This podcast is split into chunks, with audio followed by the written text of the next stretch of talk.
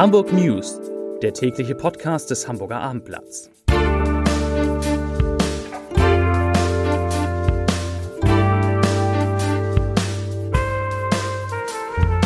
Moin, mein Name ist Lars Heider und heute geht es um neue Regeln für das Trinken von Alkohol rund um den Hamburger Hauptbahnhof.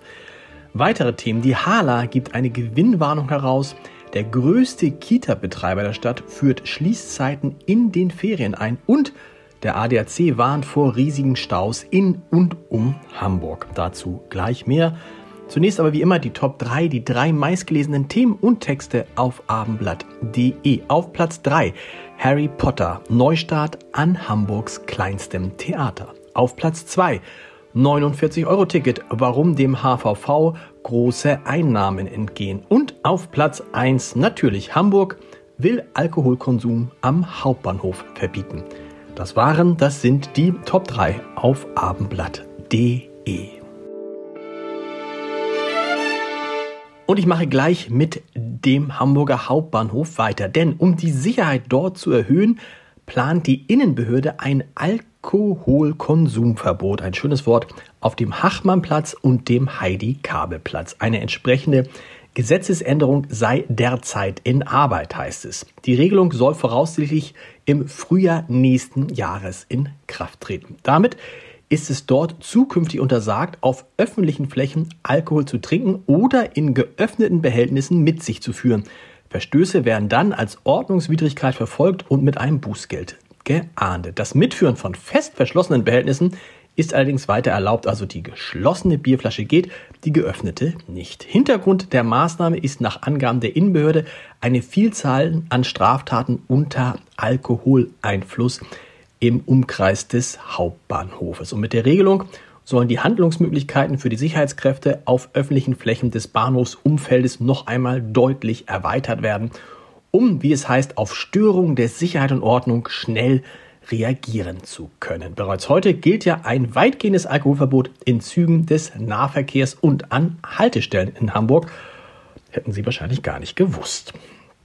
Die Hamburger Hafen- und Logistik AG hat angesichts der Flaute im Hamburger Hafen heute eine Gewinnwarnung herausgegeben. Anstatt eines leichten Anstiegs im Containerumschlag rechnet der Hafenkonzern jetzt mit einem deutlichen Rückgang. Der Containertransport wird auf dem Niveau des Jahres 2022 erwartet. Vormals war der Haaler Vorstand noch von einem moderaten Anstieg gegenüber dem Vorjahr ausgegangen. Die neuen Prognosen schlagen natürlich auch auf den Gewinn durch. Vor dem Hintergrund der reduzierten Erwartungen geht die Haaler nicht mehr von einem Betriebsergebnis zwischen 160 bis 190 Millionen Euro aus, sondern erwartet nur noch ein Ergebnis vor Zinsen und Steuern, das ist das EBIT, von 115 bis 135 Millionen Euro.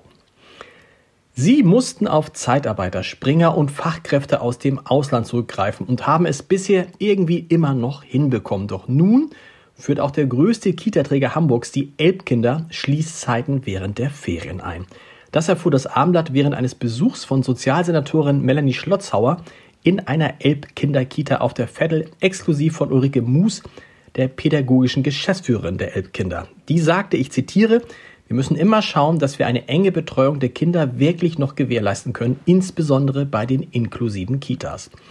Wegen des hohen Krankenstandes bei unserem Personal können wir das aktuell aber teilweise nicht mehr garantieren. Deshalb muss ab kommenden Jahr bis zu drei Wochen in den Ferien geschlossen werden. Zitat Ende. Eine schockierende Entdeckung hat ein Mitarbeiter eines Pflegedienstes in einem Mehrfamilienhaus am Schadesweg im Stadtteil Hamm gemacht.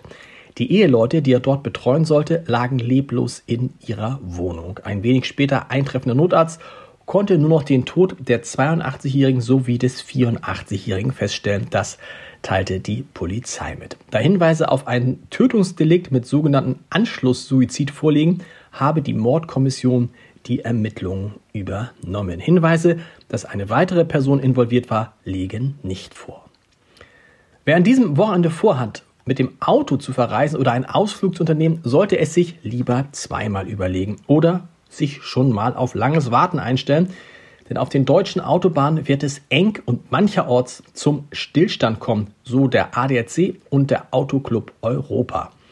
Das wohl schlimmste Stauwochenende der Saison steht nämlich bevor. Der Grund mit Bayern und Baden-Württemberg sind ab Freitag alle Bundesländer in den Sommerferien. Die neuen Urlauber treffen zum Bettenwechsel auf diejenigen, die wieder auf der Rückreise sind. Entsprechend erwartet der ADAC kilometerlange Autoschlangen. Gerade im Norden besonders staureich werde es, na klar, um den Elbtunnel in beiden Richtungen und auf der Ostumfahrung von Hamburg auf der A1. Und für Schleswig-Holstein werden Staus auf der A7 vor der Rader Hochbrücke über den Nordostseekanal und auf der A1 in Richtung der Ostseeinsel Fehmarn erwartet.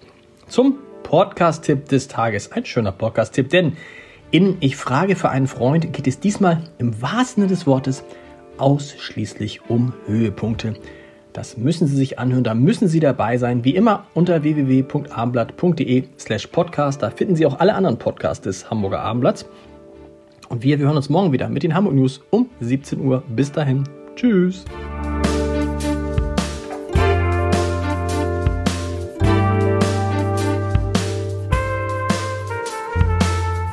Weitere Podcasts vom Hamburger Abendblatt finden Sie auf abendblatt.de slash podcast.